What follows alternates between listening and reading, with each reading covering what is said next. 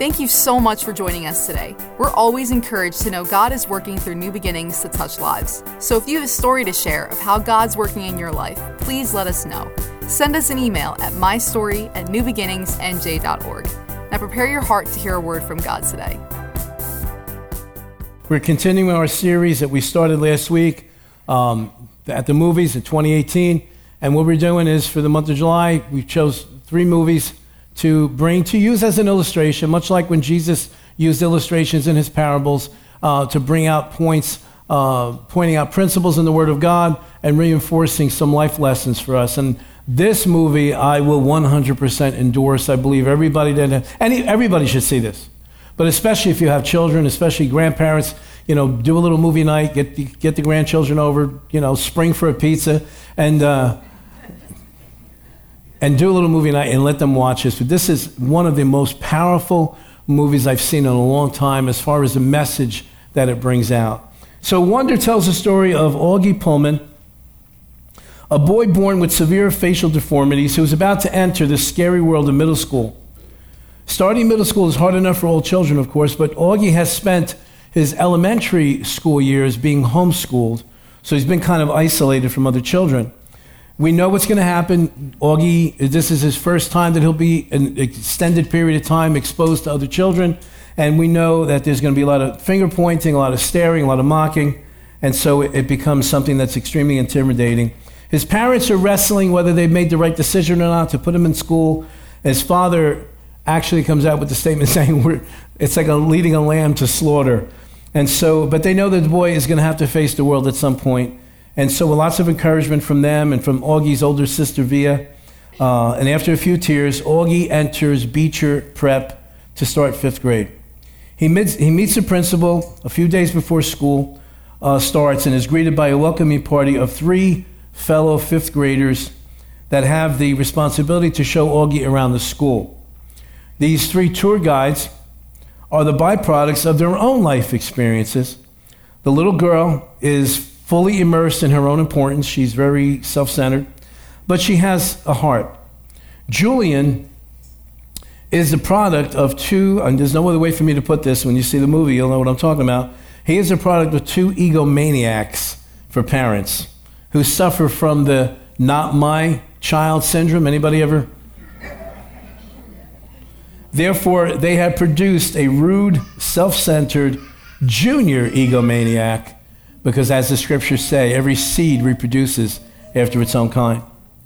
Jack Wills is a boy with a heart who defends Augie, but will eventually turn on him due to peer pressure, as you would see. Um, it's a very difficult time of life. It, this movie uh, kind of just pulls at your heart and brings you back to times of maybe hurt in, in your own life. So let, let's draw our attention to the screen for this next clip. I, I could not help it, but when I watched this, I should watch the movie two times at least, besides watching other clips here. And this scene struck me as a, a, just a sober reminder of the responsibility we have in raising children. I mean, as grandparents, as parents, as, we need to do everything possible to fulfill Proverbs 20, 22 6. Train up a child the way he should go, and when he's old, he will not depart from it clearly that young boy, Julian, is not the byproduct of a home where there's been love, where there's been acceptance, where there's been discipline, where there's been just guidelines of how you treat other people. It's just when you see a child like that that has no filters, it's like something's not right here. And I just pray that we don't fall for, for the philosophies of the world when it comes to raising our children. That we understand that the Word of God is still the best guidebook. And maybe you might think I'm just being unreasonable here, but when you see such a difference between the way children are being raised today and the way children have been raised years ago, there's a big difference. And my point is this we're either going to raise saints or we're going to raise monsters. Both of them are going to affect their generation. It's our responsibility. I know this is just a movie, but how many of you, how many of you know children that act just as rude as this here? If not worse. I mean, just using crude language. Just no respect for adults, no respect for people in authority. And I, am not, you know, I, hate to sound like a little grandpa on the front porch on a rocking chair. But just, all I'm saying is let's, let's raise our level of awareness so that we don't produce children like that. Amen? The sad thing is that some people take better care of their gardens and lawns than they do nurturing and watering their children. Yeah, go ahead. You can say amen. So, let's get back to the movie. Augie's brief interaction here kind of lays the foundation and the groundwork for the way things are going to go from this point forward. We know what's coming. When he starts school, we see that most of the kids have no intention of interacting with Augie because the rumor has gone around school that if you even touch him, you can get the same plague. And so it's, it's cruel. It's, um, unfortunately, it's honest. It's some of the cruelest times of our lives were probably when we were children. Suffering the, the, the darts and the arrows from other children. So, as time goes on, though, in the movie, Augie slowly begins to, he kind of acclimates to life in middle school. Slowly but surely, he starts to win some friends through his charming personality and his intellect, his sense of humor. But then, just as human nature would have it, some of the so called friends eventually turn on Augie and cause him devastating pain. And one of the saddest parts in this movie is the next clip. Please draw your attention. I think worse than the cruelty that we just observed here is the statement that Augie made. On Halloween, I walk with my head up high. It's sickening to think that someone would have more freedom wearing a mask than walking in the reality of who they really are. And think about it. It's amazing how many people live and die behind masks to the point where they don't even know who they really are anymore. Masks are extremely dangerous. I want to read you an excerpt from a book by Dr. Juliana Slattery. The name of the book is called Beyond the Masquerade Unveiling the Authentic You. If you're in a hurry, you may not worry about leaving the house wearing a stained shirt or mismatched socks without brushing your hair or putting on makeup. But what if other people could see beyond your physical appearances and look at your insecurities, your pride, your shame, or your malicious thoughts? These are the kind of things our society urges you to cover up. After a while, you create masks to hide your true thoughts and feelings and present an image you hope will prove your worth. The longer you wear masks, the more comfortable they feel. But if you can't enjoy you can't enjoy relationships, healthy relationships, unless you remove the mask and show others who you really are. Realize the price of the mask that you wear. Understand that your masks prevent you from experiencing intimacy with God. Rather than trying to impress God, pursue an honest and intimate relationship with Him while relying on His strength. Know that your masks are preventing you from pleasing God. Instead of vying for other people's approval and praise, live to please God alone. No matter what others think of you, shift your focus from establishing your identity on earth to becoming a disciple of Jesus. Man, that's power packed. We think we get away with it, and we do amongst ourselves. Typically, we come to church, and we subconsciously, without realizing, on the way here, you realize, you know, because you come to a specific service probably every week, and there's a specific group of individuals and people that come every week at this service, and so you know you're going to run into that one and this one, the other one. And so we subconsciously begin to formulate within our minds the conversations we're going to have if given the opportunity. How are you doing? Oh, fine, I'm blessed. God has just been so good to me everything's wonderful, you know. When I sneeze, glitter comes out. It's like, I cleaned that one up good, didn't I? So we really never get, in, get, get a chance to know each other. And this, of any place, should be a safe haven. Augie's sister makes a statement in the movie. You can't blend in when you were born to stand out. And we were born to stand out. However, because of our deformities, whether they're deformities of the soul, deformities of things that we've suffered, maybe just physical injuries or physical. There's not too many of us that really look the way we would want to look. And so we create an image. We paint it, we decorate it. We have multiple masks and images, costumes, depending on what crowd you're going to be with. And we make sure that we get into that closet, put that mask on, put that costume on before we're going to go with whatever group of people we happen to be spending time with. And it's dangerous. I remember many years ago, Had a young man that worked for me who had given his life to Christ. He's coming to church, part of the youth group, a whole bit. And then I made a very, very fatal mistake. I hired one of his friends who didn't know he was a Christian. And I watched as his worlds began to collide because the friend wasn't used to seeing the image and the mask of the Christian. I was not used to seeing the mask and the image of the secular person. And it caused the relationship to explode in anger. And my heart broke as I realized this person had been wearing a mask all the time, and we really didn't know who he was. If we would make this scripture I'm about to read to you the foundation for our life, it would help us to navigate through those emotions, to navigate through that process of getting rid of the phoniness and getting rid of the images and the masks so that God has freedom to come in and do what he needs to do to bring us to a healthy place.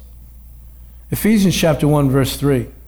Blessed be the God and Father of our Lord Jesus Christ, who has blessed us with every spiritual blessing in the heavenly places in Christ.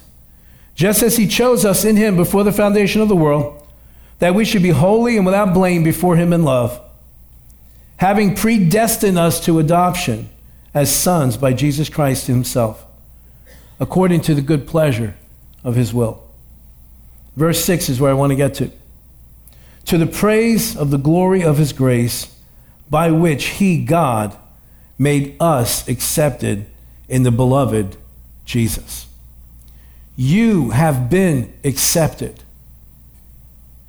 No matter what your life was like before, no matter what battles you may still be fighting, no matter what struggles you're involved in, no matter what deformities, no matter what has plagued you, this scripture tells us that even before the foundation of the earth, his desire is that we would be holy, that we would be set apart, that we would be in a position of, of, of righteousness, and that it was his good will, his good pleasure. Now, let's back this up a little because we want to bring some balance here. Just because God has accepted us with all our flaws, our character weaknesses, all of these things, does not mean that we are free to just go about and live a life that's displeasing to Him. We need to make that point very clear. We have a responsibility, we have an obligation. But when we realize and when we take the truth out of this scripture and make it just emblazoned on our heart, the fact that we have been accepted in the beloved, flaws and all, dirt and all, sin and all, he's accepted us. Now, just because he's accepted us doesn't mean he wants us to stay there. There should be something on the inside of us that's striving to become more like Jesus. To distance ourselves more and more from what life was in the past. Now, we all have our stuff. But I think it's, it's, it's, it's about an attitude of heart. Yeah, yeah, I know you've accepted me, Father. I know you've accepted me, but this isn't acceptable to me. I want change. I want to get out from behind the masks. I want to be free to be who I am.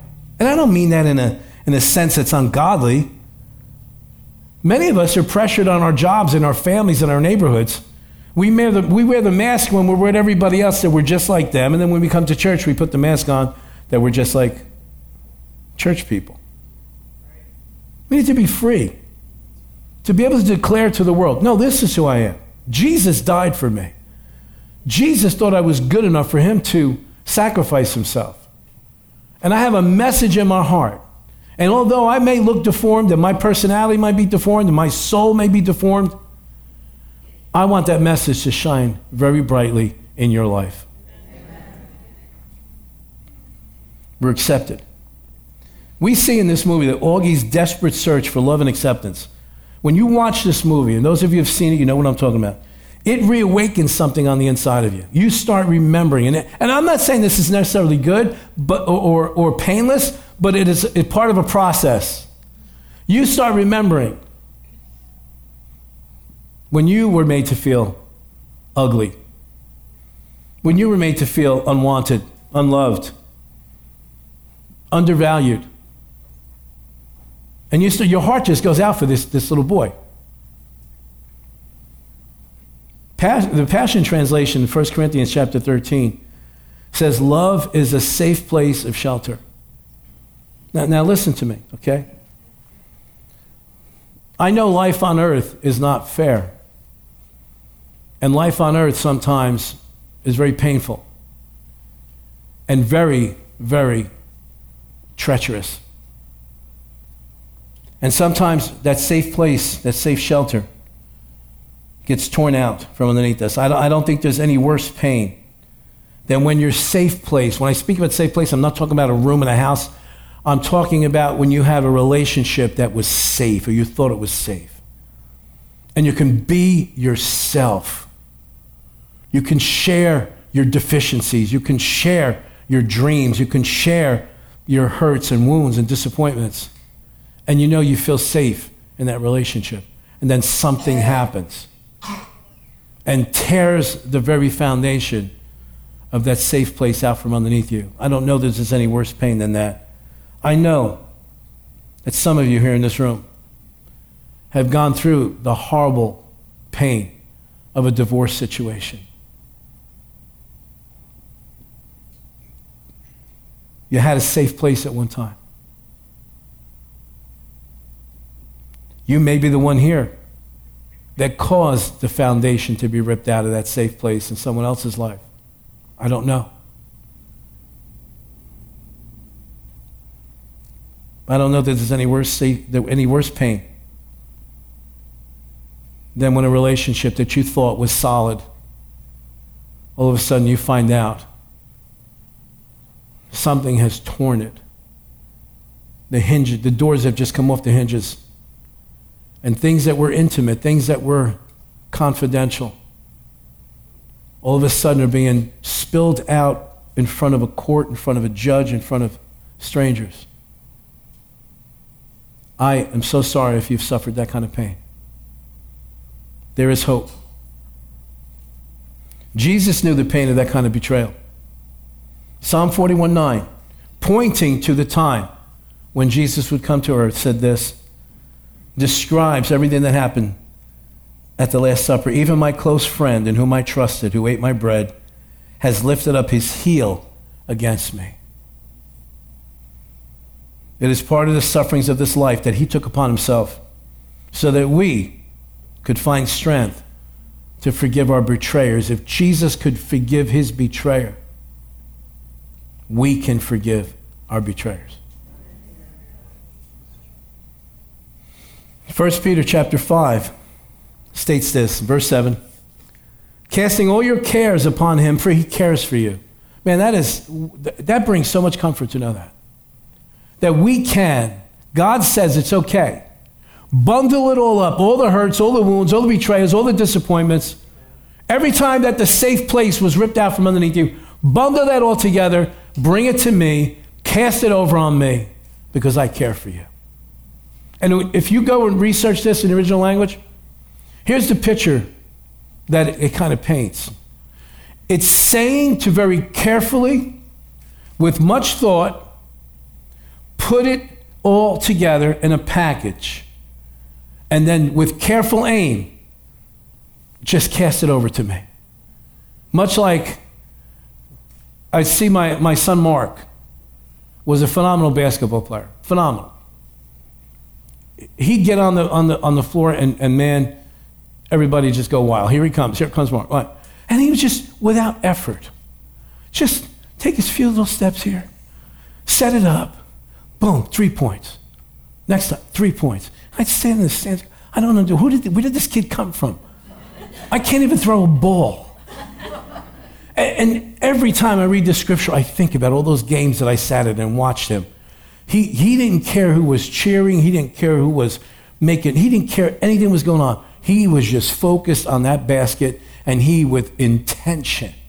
It looked easy, but he just blocked everything out.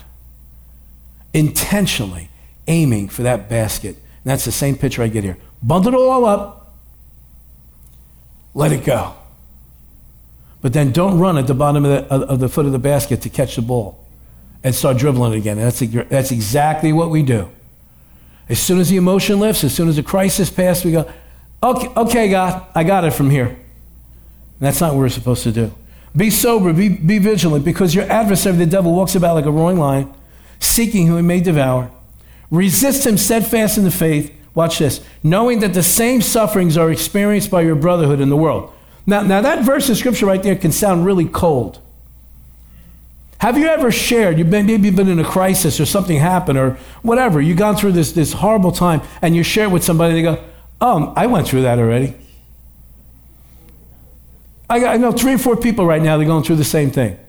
And you're there going, well, thank you very much. That really made me feel good right now. To know that somebody else is enduring the same horrible pain and frustration that I'm dealing with. That, that really helped me. And you know, if you're not careful, this scripture could say the same thing to you. Knowing that the same sufferings are experienced by your brothers. In other words, you're not the only ones going through it. There's a lot of people in the world going through this. Now, if you take it that way, it's contrary to the nature of God. What he's really saying is this be sober, be vigilant. In other words, be aware of the enemy that you have because he's going to try to use your circumstance to get you to entertain a victim's mentality.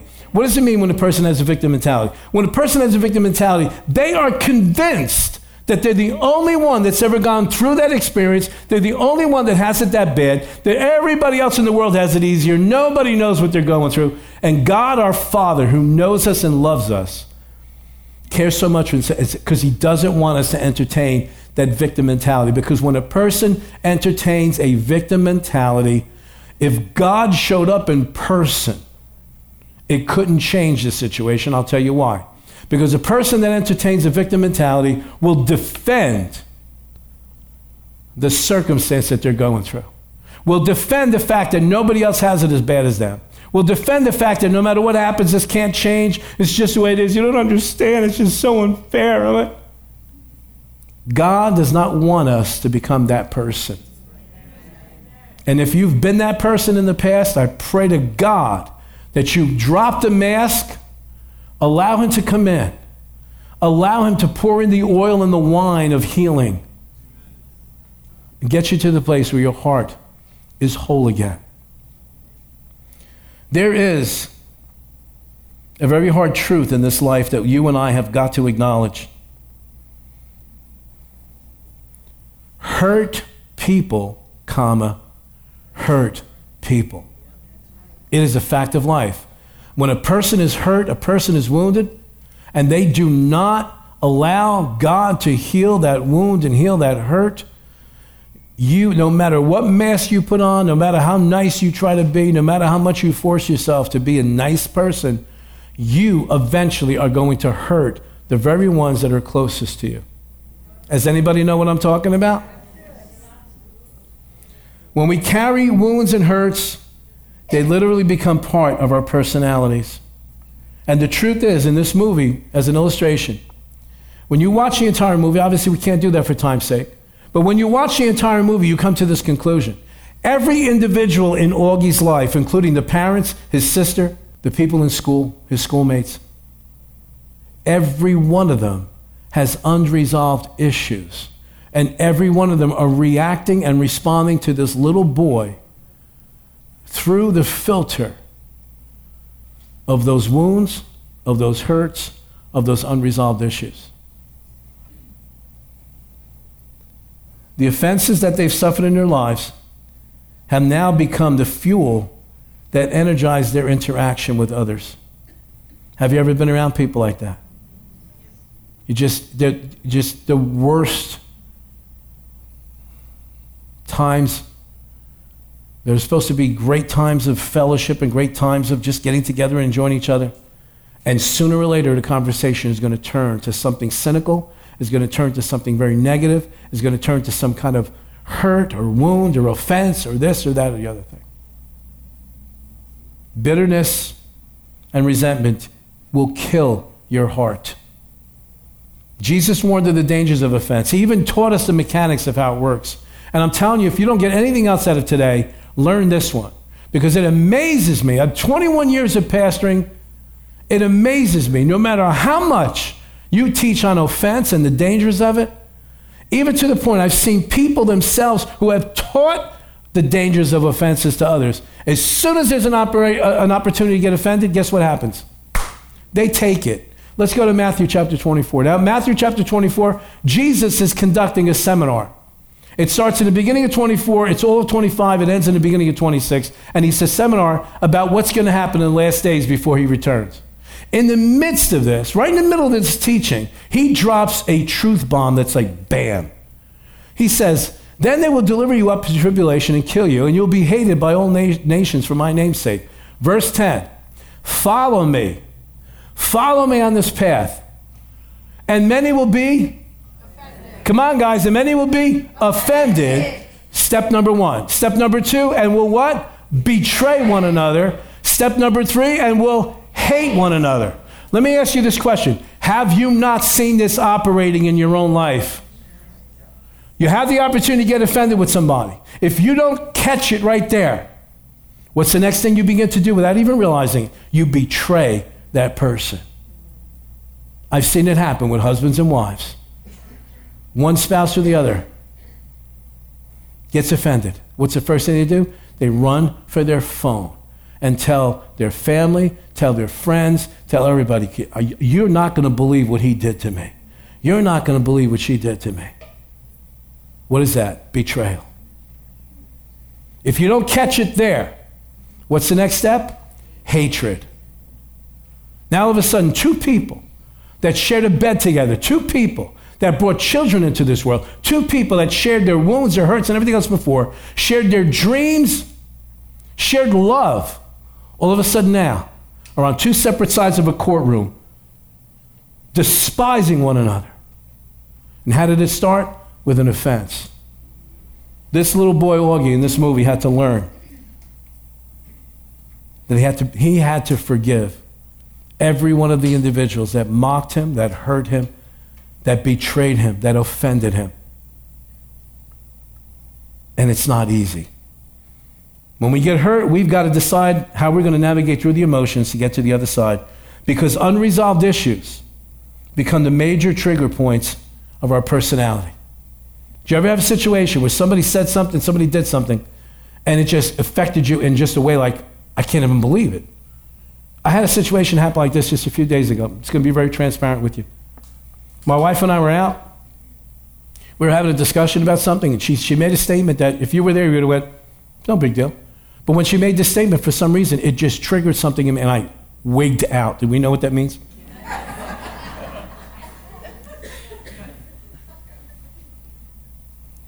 to the point where while I'm wigging out, I'm thinking inside, what, what are you doing? What, what, why did you react this way? Why did something that should have had this much of a response got this much of a response? What, what? So, so we went home. You know, we got home. And I did what most husbands do. I walked in the house, got my keys, walked right back out of the house, and went back in the car again. and went for a ride, just alone, just me and the Holy Ghost. And I said, uh, You're going to have to show me what, what this is all, because this really took me out of left field. I did not, I could not understand why I reacted the way I did. And then, as if he was sitting in the front seat with me, it was like a file cabinet opened up, and, and I, I remembered this, and remembered that, and remembered the other thing, and remembered this. And, and I realized that the statement she had made had triggered all of these reactions from issues that have never been resolved. They became triggers. It's not fair to the people that live, that live with us and, and are in our lives to expect them to walk through a minefield that they don't know is there. And they never know when you're going to step on that trigger and they're going to have a full blown explosion on their hands. It's not fair. Unresolved issues will always be your trigger points of your personality. And there are some things about life that you and I are not going to be able to change. And so, with honesty, we need to face certain facts that that's the way it is. Let's go to video clip number four. The scars show us where we've been. The heart determines where we're going. Because the heart determines where we're going, then we better guard the condition of our heart. Proverbs chapter 4 verse 23 says this, above all else, guard your heart, for everything you do flows from it. Passion Translation says, So above all, guard the affections of your heart, for they affect all that you are. Pay attention to the welfare of your innermost being, for from there flows the wellspring of life. I have a wrap up question here. We're done. Are you going to continue to be the wounded person? If you're going to continue, God will let you. It's not His will, but He'll let you. But if you're going to continue to be the wounded person, consider that you are probably going to continue to hurt. And you will also continue to be the source of hurt to others. Pray that you take this to heart today. I want everybody to stand. I'm going to make an invitation. I'm going to do it very quickly. Number one, are you willing today to put down the mask that everything is okay and let God come in and do what He needs to do to heal your heart, to heal your emotions? Are you ready to lay down the mask that hides the real you? No matter how ugly it might look, will you let God heal those wounds, restore your heart, and cleanse even the sin that you may be holding on to? We need to get to the place that we trust God that every difficult and painful event, even though He was not the cause, that He can use every single difficulty, betrayal, wound, hurt, disappointment. He can use them for His glory to equip you to impact someone else's life. Thank you so much for joining us today. We're always encouraged to know God is working through new beginnings to touch lives. So if you have a story to share of how God's working in your life, please let us know. Send us an email at mystory at newbeginningsnj.org. Now prepare your heart to hear a word from God today.